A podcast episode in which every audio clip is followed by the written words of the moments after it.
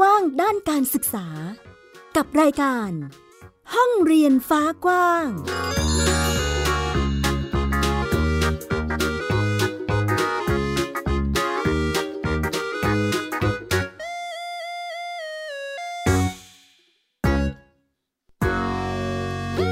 วัสดีค่ะ ต้อนรับเข้าสู่ห้องเรียนฟ้ากว้าง กับดิฉันอัยดาสนศรีนะคะ อยู่กันที่นี่ค่ะไทย PBS Podcast มาอัปเดตเรื่องราวด้านการศึกษาให้ได้ฟังกันเช่นเคยนะคะ วันนี้มีหลากหลายประเด็นค่ะ ไม่ว่าจะเป็นเรื่องราวของโรงเรียนขนาดเล็กนะคะ เราจะมาดูกันว่าโอกาสของโรงเรียนขนาดเล็กนั้นณปัจจุบันนี้เป็นอย่างไร รวมไปถึงนวัตกรรมด้านการศึกษาที่โรงเรียนขนาดเล็กเองเขาพยายามจะ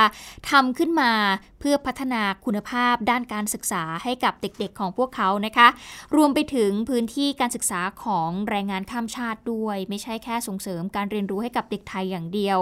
เด็กๆที่เป็นแรงงานข้ามชาติเขาก็ควรได้รับโอกาสในการศึกษาด้วยเหมือนกันนะคะ นอกจากนี้ค่ะ ยังมีเรื่องของความพยายามในการที่จะจัดการศึกษา ให้กับเด็กๆที่มีความเสี่ยงจะหลุดออกจากระบบการศึกษาไป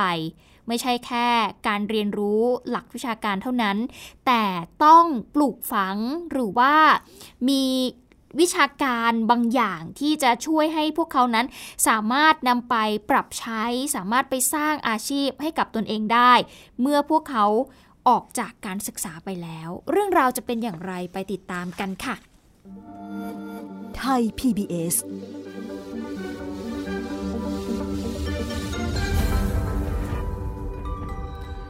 ในช่วงแรกนี้จะขออัปเดตสถานการณ์ และก็กิจกรรมของทางเครือข่ายโรงเรียนขนาดเล็ก ที่มีนักเรียนน้อยกว่า 120 คนนะคะ ซึ่งตอนนี้ก็กำลังเผชิญกับความเสี่ยงที่อาจจะถูกยุบหรือว่าถูกควบรวมอยู่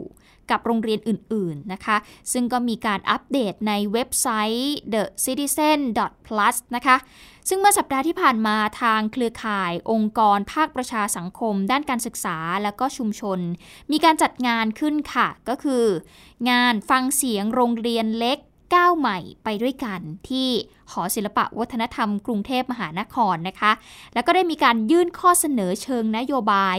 1 โรงเรียนขนาดเล็ก 1 โรงเรียนนวัตกรรม ให้กับผู้แทนรัฐมนตรีว่าการกระทรวงศึกษาธิการ เพื่อให้พิจารณาถึงแนวทางการพัฒนาคุณภาพโรงเรียนขนาดเล็ก บนฐานของสิทธิในการศึกษานะคะ โดยเฉพาะสิทธิของเด็กในชุมชนชายขอบ และก็เด็กยากจน เพื่อให้โรงเรียนขนาดเล็กนั้น ได้อยู่กับเด็กแล้วก็ชุมชน ไม่เสี่ยงที่จะถูกควบรวมตามนโยบาย แล้วก็การปฏิรูปการศึกษาของทางกระทรวงศึกษาธิการค่ะ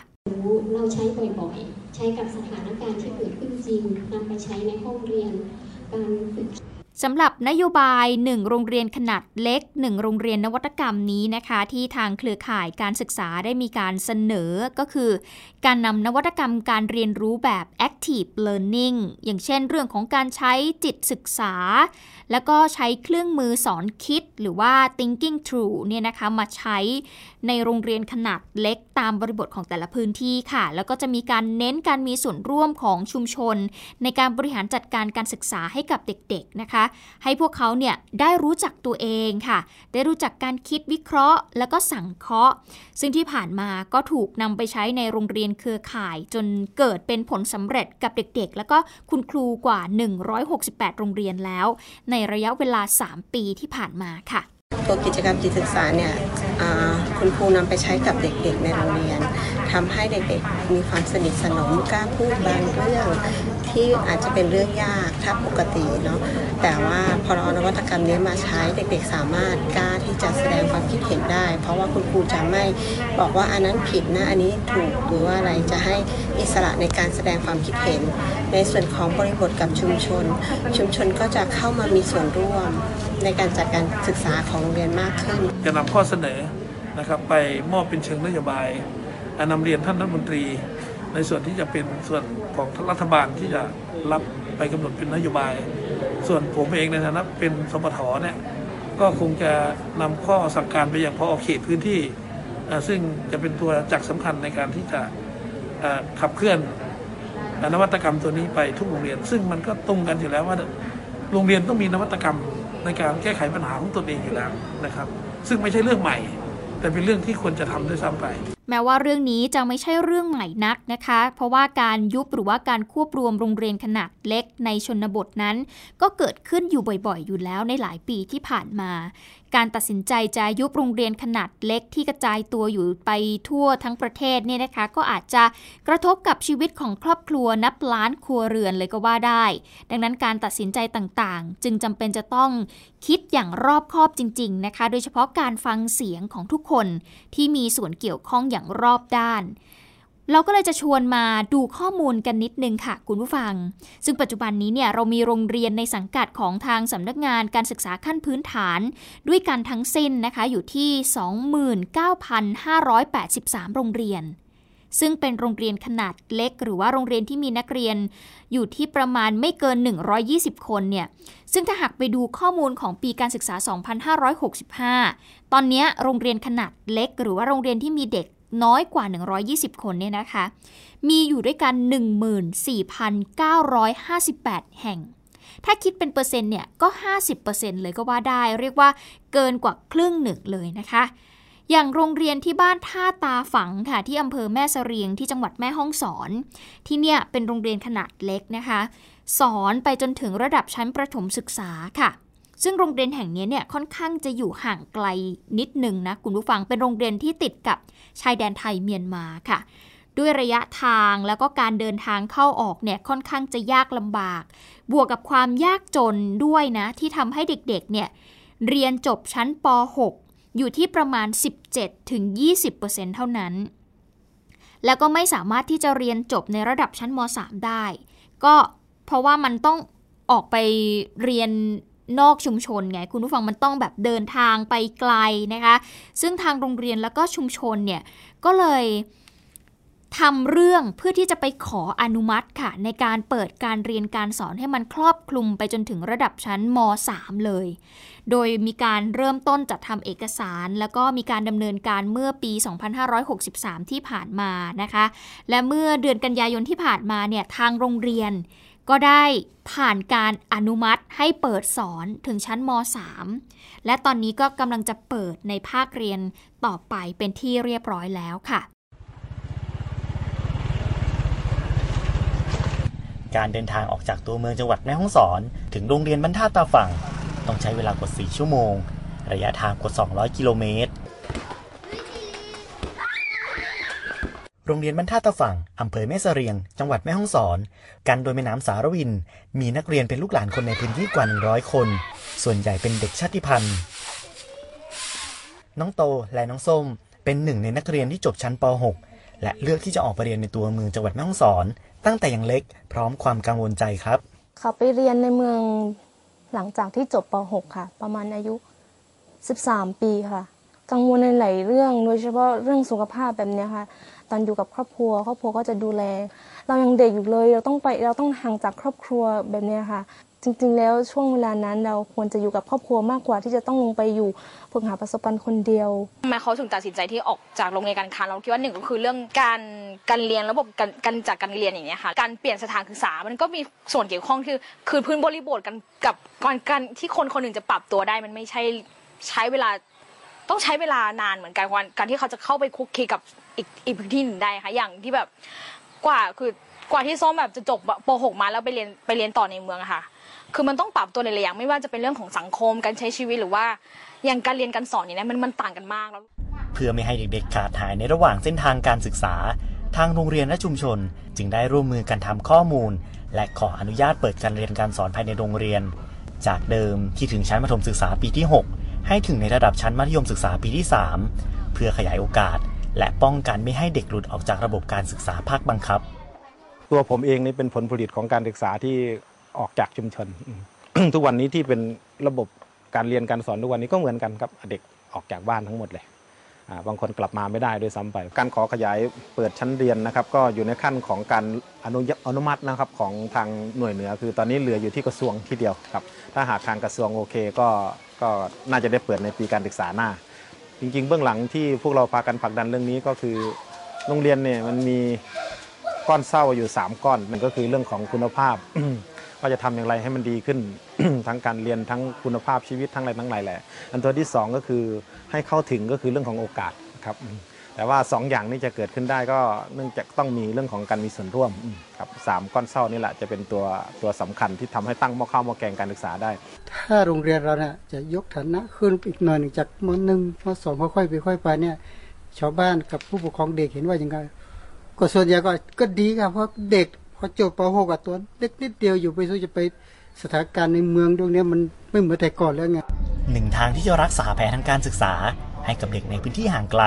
คือการขยายโอกาสการเรียนรู้ ให้โรงเรียนขนาดเล็กในพื้นที่ห่างไกล ไม่ใช่เพียงแค่การประคองให้อยู่ในระบบ แต่ให้เด็กยังคงอยู่ในการเรียนรู้ในพื้นที่ของตนเองต่อไป นี่ก็คืออีกหนึ่งตัวอย่างนะ คุณผู้ฟังที่โรงเรียนขนาดเล็กนะคะจำเป็นจะต้องมีการบอกถึงความสำคัญและเหตุผลเนาะว่า จำเป็นจะต้องมีโรงเรียนขนาดเล็กแห่งนี้อยู่ในชุมชน เพราะอะไรนี่ก็เป็นอีกหนึ่งสาเหตุเหมือนกันนะคะ ที่มันต้องมีเพื่อให้เด็กๆในชุมชน เด็กๆใน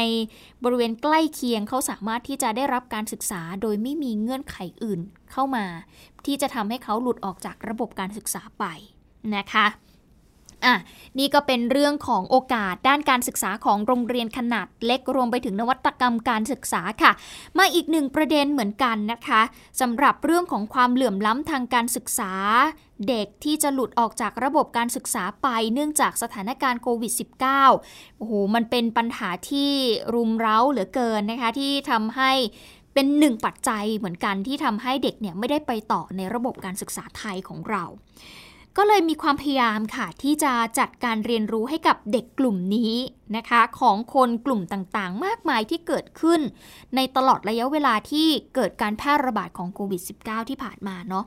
อย่างคุณครูนิตยาแก้วบุญเรืองค่ะ จากโรงเรียนบ้านผาเยออำเภอศพเมยที่จังหวัดแม่ฮ่องสอน เขาชวนฟังเรื่องราวเกี่ยวกับการเรียนรู้วิธีการเพาะกล้าเมล็ดพันธุ์พริกกระเหรี่ยงของเด็กๆค่ะ ซึ่งเขาต้องการจะส่งเสริมการเรียนรู้ด้านอาชีพเนาะเพื่อที่จะเด็กๆเนี่ยเขาสามารถนำไปขายสร้างรายได้ให้กับตนเองได้ ซึ่งการเรียนการสอนเนี่ยมันก็มีอุปสรรคอยู่เหมือนกันนะ คุณผู้ฟังอย่างเช่นเรื่องอุปกรณ์ เครื่องไม้เครื่องมือในการเรียนรู้ อันนี้ถือว่าเป็นข้อจำกัดของเด็กๆ ที่โรงเรียนแห่งนี้ค่ะ แต่เราจะไปฟังกันดีกว่าว่าพวกเขาเรียนรู้กันอย่างไรบ้าง ซึ่งแน่นอนว่าก่อนที่จะมีการเพาะเมล็ดพันธุ์กล้าของพริกกะเหลี่ยงเนี่ยนะคะ ก็ต้องเรียนรู้เรื่องของการผสมดินปลูกก่อน เรียนรู้ว่าวงจรการเจริญเติบโตของต้นพริกนั้นเป็นอย่างไร ซึ่งวิธีการเรียนรู้เนี่ยก็มีทั้งทฤษฎีแล้วก็ภาคปฏิบัติเนาะเรียนไปด้วยเล่นไปด้วย ได้ทั้งความสนุกได้ทั้งความรู้ค่ะ ซึ่งน้องๆหลายคนเองก็คุ้นเคยกับวิถีการเกษตรของผู้ปกครองของตนเองที่อยู่ในชุมชนอยู่แล้วนะคะ ซึ่งส่วนใหญ่เนี่ยก็เป็นชาวกะเหลี่ยงโป๊ค่ะ ซึ่งปลูกพริกขายเป็นรายได้หลักของทางครอบครัวนะคะแล้วก็พอนำมาบูรณาการเป็นรายวิชาเรียนเนี่ยก็ช่วยให้น้องๆ เขามีส่วนร่วม ได้ฝึกคิดฝึกทำในการทำงานกันเป็นกลุ่ม โอ้เริ่มตั้งแต่เรื่องของการผสมดินเลยนะคะ การเพาะกล้าเมล็ดพันธุ์ แล้วก็การนำเอาไปจำหน่ายนะคะเป็นวัตถุดิบในการประกอบอาหารกลางวันของเด็กๆ ในรั้วโรงเรียนเองด้วยนะคะ มันก็เป็นการสร้างการรับรู้แล้วก็สร้างความเข้าใจในเรื่องของคุณค่าวิถีเกษตรเนาะซึ่งถือเป็นอาชีพหลักของคนในชุมชน ซึ่งก็ควบคู่ไปกับเรื่องของการขยายพันธุ์พืชท้องถิ่น อย่างเช่นพริกกะหรี่อีกด้วย บรรยากาศการเรียนรู้หรือว่าพวกเขาได้เรียนรู้อะไรบ้างลองไปฟังเสียงกันค่ะ ตอนนี้นะครับพวกเรากำลังคลุกเคล้าดินให้เข้ากันอยู่ครับ โดยใช้ดินดำกับกะมะพร้าว1ต่อ3 ส่วนครับ ดินดำนี่ใช้ 1 ส่วน แล้วก็กะมะพร้าวนี่ใช้ 3 ส่วนครับ จากการที่ทางโรงเรียนบ้านผาเยอได้ให้นักเรียนนำเมล็ดพันธุ์พริกเกรียง ในชุมชนมาใช้ในการจัดการเรียนการสอนแบบ Active Learning โดยบูรณาการในทุกกลุ่มสาระวิชานั้น นักเรียนส่วนใหญ่ได้เกิดกระบวนการเรียนรู้ เกิดทักษะสามารถต่อยอดความรู้ของตัวเองสู่ครอบครัวทำให้นักเรียนมีรายได้อีกหนึ่งช่องทาง ทางโรงเรียนก็สามารถขยายผลสู่ชุมชนได้ทำให้โรงเรียนและชุมชนมีความใกล้ชิดกันมากขึ้น ก็ถือเป็นอีกหนึ่งการเรียนรู้ของเด็กๆนะคะ ที่พยายามจะจัดให้กับพวกเขานะ เพื่อที่จะให้มีทั้งองค์ความรู้ด้านวิชาการ แล้วก็องค์ความรู้เรื่องของทักษะที่สามารถนำไปประกอบอาชีพสร้างรายได้ให้กับตนเองนำไปช่วยเหลือพ่อแม่ ซึ่งถือว่าเป็นอาชีพหลักของคนในชุมชนอยู่แล้วด้วยนะคะ มากันที่อีกหนึ่งเรื่องค่ะ เป็นเรื่องพื้นที่การศึกษาของแรงงานข้ามชาติ แน่นอนว่าการเข้าถึงการศึกษาช่วยให้คนเนี่ยมีโอกาสแล้วก็มีทางเลือกในชีวิตมากขึ้นนะคะ เช่นเดียวกับลูกหลานของแรงงานข้ามชาติในภาคการเกษตร ซึ่งในปัจจุบันเนี่ยก็มีไม่น้อยนะคะ ที่พวกเขาไม่สามารถเข้าถึงระบบการศึกษาได้ เพราะว่าต้องย้ายถิ่นที่อยู่อาศัยอยู่บ่อยๆเนาะพ่อแม่ไปทำงานที่ไหนลูกๆก็ต้องไปด้วย ซึ่งแน่นอนว่าอายุเนี่ยมันเกินเกณฑ์ก็ไม่สามารถที่จะเรียนได้หรืออะไรได้ มันก็เป็นเงื่อนไขอยู่เหมือนกันนะคะ แต่ที่อำเภอฝางที่จังหวัดเชียงใหม่เนี่ย ก็มีพื้นที่ที่ให้คนกลุ่มนี้ เขาสามารถเข้าไปฝึกทักษะที่จำเป็นในอนาคตของพวกเขาได้ค่ะ อย่างเช่นการอ่านตัวเลข 1 ถึง 100 เป็นภาษาอังกฤษเนี่ยก็ถือว่าเป็นบทเรียนที่ถูกผสมผสานเนื้อหาการเรียนรู้ทั้งวิชาคณิตศาสตร์ แล้วก็ภาษาอังกฤษ ของนักเรียนศูนย์การเรียนไร่ส้มวิทยา มูลนิธิกระจกเงาในอำเภอฝางจังหวัดเชียงใหม่ค่ะ นักเรียนที่นี่เกือบทั้งหมดเนี่ยเป็นลูกหลานแรงงานข้ามชาติภาคเกษตรนะคะที่ต้องย้ายที่อยู่บ่อยๆนะทำให้เด็กๆเนี่ยเขาไม่ได้เรียนหนังสือจนอายุเนี่ยเกินเกณฑ์ บางส่วนก็เลยต้องแยกกลุ่มเรียนเพื่อให้เด็กๆ นั้นเขาเรียนรู้ได้ทันเพื่อนนอกจากการเรียนรู้ตามหลักสูตรแกนกลาง หลักสูตรการเรียนแห่งนี้ยังได้มีการสอนทักษะชีวิตด้วยค่ะ เพื่อที่จะให้เด็กๆนั้นเขาสามารถช่วยเหลือตัวเองได้ นอกจากนี้ก็เพิ่มการเรียนรู้ทักษะอาชีพ เพื่อให้เด็กๆเเขาสามารถมีรายได้ระหว่างเรียนได้ด้วย เดี๋ยวไปฟังเสียงของคุณพลวัตล้วนศรีค่ะ ครูศูนย์การเรียนรู้ไร่ส้มวิทยามูลนิธิกระจกเงาค่ะ แล้วก็เราก็จัดหลักสูตรให้เหมาะสมกับเด็กนะครับหลักสูตรเกินที่เรากำลังทำก็คือ learning on the job ที่เด็กกำลังจะเข้ามาเรียนก็คือ สามารถที่จะเรียนไปด้วย แล้วก็มีรายได้ไปด้วยนะครับ ตรงนี้เราก็มองอยู่ เพราะว่าเด็กพอบางส่วนเกินเกณฑ์เขาก็มองถึงรายได้ที่จะเข้ามาช่วยเหลือครอบครัวนะปัจจุบันศูนย์การเรียนรู้ไร่ส้มวิทยาก็มีนักเรียนกว่า 170 คนนะคะ มีครูประจำอยู่ 8 คนค่ะ นอกจากที่นี่จะให้การศึกษาแล้วก็ยังเป็นแหล่งเรียนรู้ประสบการณ์ของเยาวชนรุ่นใหม่นะคะ ที่สมัครเข้ามาเป็นครูฝึกสอนอาสาด้วยบางคนบอกว่าการได้มาสัมผัสชีวิตของลูกหลานแรงงานข้ามชาติเนี่ยก็ทำให้เห็นอีกด้านหนึ่งของสังคมเหมือนกัน ที่เรียกว่ายังมีความเหลื่อมล้ำทั้งด้านฐานะแล้วก็การศึกษาอยู่ ไปฟังเสียงของคุณปิยดาคนกล้า ซึ่งเป็นครูฝึกสอนอาสา ที่ได้มาสัมผัสบรรยากาศการเรียนรู้ในโรงเรียนแห่งนี้ค่ะ ก็คือในเรื่องของพื้นฐานครอบครัว การเงินทุกอย่างค่ะ เด็กที่นี่อะ ที่หนูสอบถามส่วนใหญ่นะคะ เด็กที่โตขึ้นมาหน่อยส่วนใหญ่เขาจะต้องหาหาตังเลี้ยงตัวเองด้วย แล้วก็เลี้ยงน้องด้วยค่ะหรือในเรื่องของการรักษาสถานพยาบาล การศึกษา เด็กที่นี่จะค่อนข้างไม่มีพื้นฐานเลย ใช่ แล้วก็อยากให้ซัพพอร์ตเขาในเรื่องของการศึกษามากกว่านี้ค่ะ แม้ศูนย์การเรียนรู้ไร่ส้มวิทยาจะช่วยลดปัญหาเด็กหลุดออกจากระบบการศึกษา แล้วก็เป็นการจัดการศึกษาตามสิทธิ ตามมาตรา 12 ของพระราชบัญญัติการศึกษาแห่งชาติ พุทธศักราช 2542 ค่ะ แต่ที่ผ่านมากลับยังไม่เคยได้รับการอุดหนุนจากภาครัฐเลยนะคะ คุณผู้ฟัง ทุนในการดำเนินงานในการขับเคลื่อนต่างๆ เนี่ย อุปกรณ์การเรียน ล้วนมาจากเงินบริจาคที่เป็นของทางผู้ใหญ่รวมไปถึงองค์กรนะคะ ที่หวังจะให้ศูนย์การศึกษาแห่งนี้ เป็นที่พึ่งของเด็กยากไร้ค่ะ แล้วก็หวังว่าจะให้พวกเขานั้นได้รับการศึกษาขั้นพื้นฐานอย่างทั่วถึงแล้วก็มีคุณภาพ ซึ่งศูนย์การเรียนไล่ส้มวิทยาของบุรณิธิกระจกเงาในอำเภอฝางจังหวัดเชียงใหม่เนี่ยก็จัดตั้งขึ้นมานะคะ เพื่อให้การศึกษากับลูกหลานแรงงานข้ามชาติภาคเกษตร ที่ด้อยโอกาสค่ะ เด็กจำนวนมากเนี่ยอายุเกินเกณฑ์นะคะ เพราะว่าต้องย้ายที่อยู่บ่อยๆเนาะทำให้ไม่ได้เข้าเรียนตามระบบ ที่นี่นอกจากจะให้การศึกษากับเด็ก ๆ เยาวชนแล้วก็ยังเป็นพื้นที่การเรียนรู้ของเด็ก ๆ ที่จะเข้ามาเป็นครูอาสาให้กับเด็ก ๆ ค่ะ บ่มเพาะคนรุ่นใหม่ให้มีจิตสาธารณะ แล้วก็ทำงานเพื่อสังคมด้วยค่ะ ติดตามรายการของไทย PBS Podcast ได้ทาง www.thaipbspodcast.com แอปพลิเคชัน Thai PBS Podcast หรือฟังทาง podcast ช่องทางอื่น ๆ Spotify SoundCloud YouTube Google Podcast Apple Podcast และ Podbean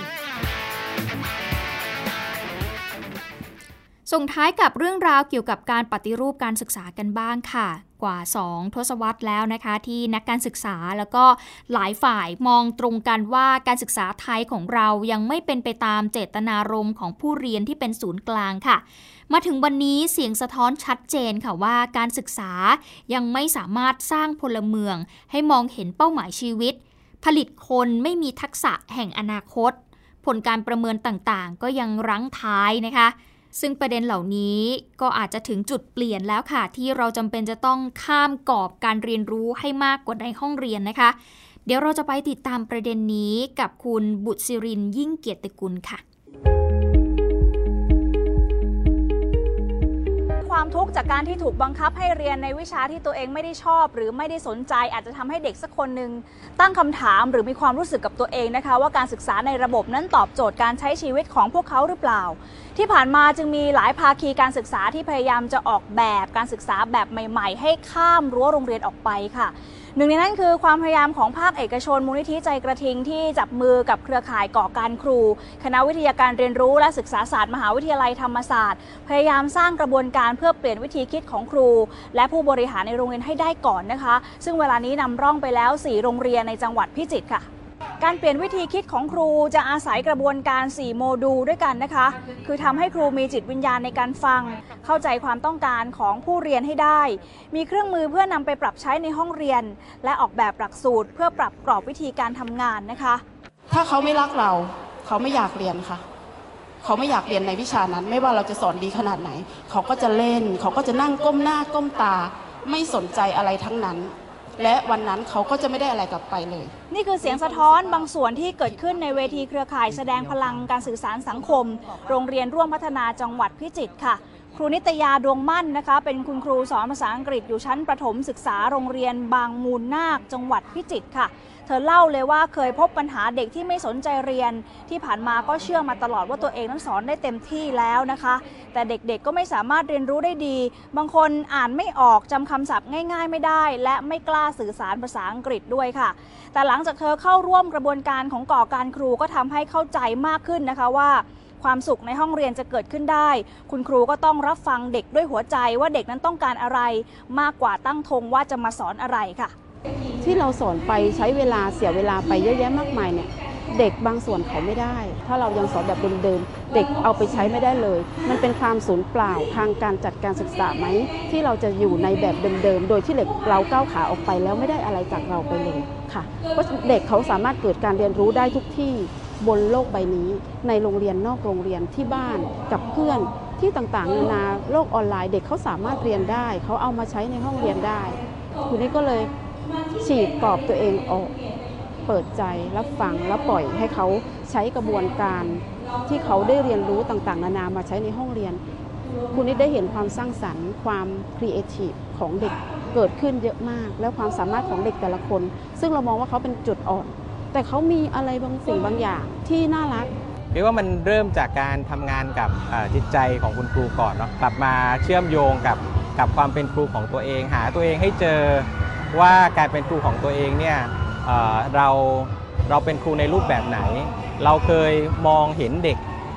บ้างหรือเปล่า การทำงานที่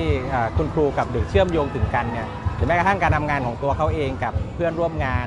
กับระบบที่เป็นอยู่ เหมือนให้เขามองเห็นภาพของการเป็นครูที่ชัดเจนขึ้นนะครับ แต่โครงการโรงเรียนร่วมพัฒนาที่จังหวัดพิจิตรแบบนี้เนี่ยเพิ่งเริ่มต้นได้ไม่นานค่ะ ถ้าจะทำต่อเนี่ยก็มีข้อจำกัดมีความท้าทายอยู่เหมือนกัน เพราะว่าการศึกษาในภาพใหญ่ของเรา ก็ไม่เอื้อนะคะ ให้เกิดลักษณะการเรียนรู้แบบข้ามขอบออกไปนอกรั้วโรงเรียนแบบนี้นะคะ ซึ่งก็สอดคล้องกับงานวิจัยเหมือนกันที่เกี่ยวกับการปฏิรูปการศึกษา ผู้เชี่ยวชาญย้ำชัดเลยว่าจะปฏิรูปสำเร็จหรือไม่สำเร็จต้องมี 3 ปัจจัยนะคะที่ควบคู่กันไปค่ะ อย่างแรกก็คือสถานการณ์ในทางเศรษฐกิจการเมือง อย่างที่ 2 คือแรงหนุนในทางราชการ และสุดท้ายคือยุทธศาสตร์ ทางด้านการศึกษาก็ต้องมีความชัดเจนด้วยค่ะผู้เชี่ยวชาญด้านเศรษฐศาสตร์การเมืองและการพัฒนาก็ได้แบ่งการปฏิรูปการศึกษาเอาไว้ 3 ระลอกด้วยกันนะคะ โดยช่วงแรกก็คือปี 2535 ถึง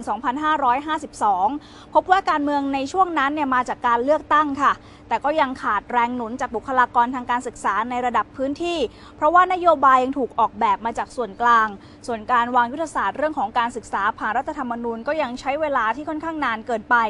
ส่วนในช่วงที่ 2 คือปี 2552 ถึง 2557 พบว่าเริ่มมีแรงหนุนจากหน่วยงานราชการไปในทิศทางเดียวกันนะคะ อย่างเช่น นโยบายเรียนฟรี 15 ปีที่ดูจะเป็นรูปธรรมมากขึ้น แต่สภาวะทางการเมืองในช่วงนั้นก็ไม่เอื้อค่ะ เพราะว่าเกิดการแบ่งขั้วกันอย่างรุนแรง ส่วนในช่วงที่ 3 คือปี 2557 จนถึงปัจจุบัน พบว่ายุทธศาสตร์การศึกษามีความต้องการจะก้าวข้ามระบบราชการ มีภาคีการศึกษาที่หลากหลายเข้ามาร่วมผลักดัน แต่ว่าบรรยากาศทางการเมืองก็ไม่เอื้อต่อการรับฟังความคิดเห็นทำให้จนถึงเวลานี้การปฏิรูปการศึกษาของไทยก็ยังไม่สำเร็จค่ะ จะเห็นว่าการปฏิรูปการศึกษาทั้ง 3 ช่วงไม่มีช่วงไหนเลยนะคะ ที่ 3 ปัจจัยสำเร็จไปพร้อม ๆ กันได้ค่ะ แต่สิ่งที่ทุกฝ่ายเห็นตรงกันเวลานี้ก็คือการเรียนในระบบอาจจะไม่ใช่คำตอบเดียวของการปฏิรูปการศึกษา ที่จะทำให้เด็กคนหนึ่งสามารถเท่าทันการเปลี่ยนแปลงของโลกได้นะคะหลายฝ่ายจึงมีความหวังค่ะว่ารูปแบบการเรียนรู้ใหม่ ๆ ที่มากกว่าการเรียนแค่ในห้องเรียนเพียงอย่างเดียว เป็นความท้าทายที่อาจจะช่วยปลดล็อกการศึกษาได้ ทั้งหมดนี้คือห้องเรียนฟ้ากว้างที่นำมาฝากคุณผู้ฟังในวันนี้นะคะ เป็นการเรียนรู้ในพื้นที่ต่างๆเนาะรวมไปถึงการแก้ไขปัญหาเชิงพื้นที่นะคะว่าเด็กๆเเขาเจอปัญหาอะไร และการศึกษาจะเข้าไปช่วยเหลือหรือไปมีบทบาทต่อชีวิตพวกเขาอย่างไรบ้างนะคะ ก็นำมาอัปเดตให้คุณผู้ฟังได้ติดตามฟังกันที่นี่ไทย PBS Podcast ค่ะ วันนี้หมดเวลาแล้วค่ะ ติดตามกันได้ใหม่ในครั้งต่อไปมิวอัยดาสนศรีต้องขอตัวลาไปก่อน สวัสดีค่ะ ติดตามรายการได้ทางเว็บไซต์และแอปพลิเคชันของไทย PBS Podcast Spotify SoundCloud Google Podcast Apple Podcast และ YouTube Channel ของไทย PBS Podcast Thai PBS Podcast We the World We the Voice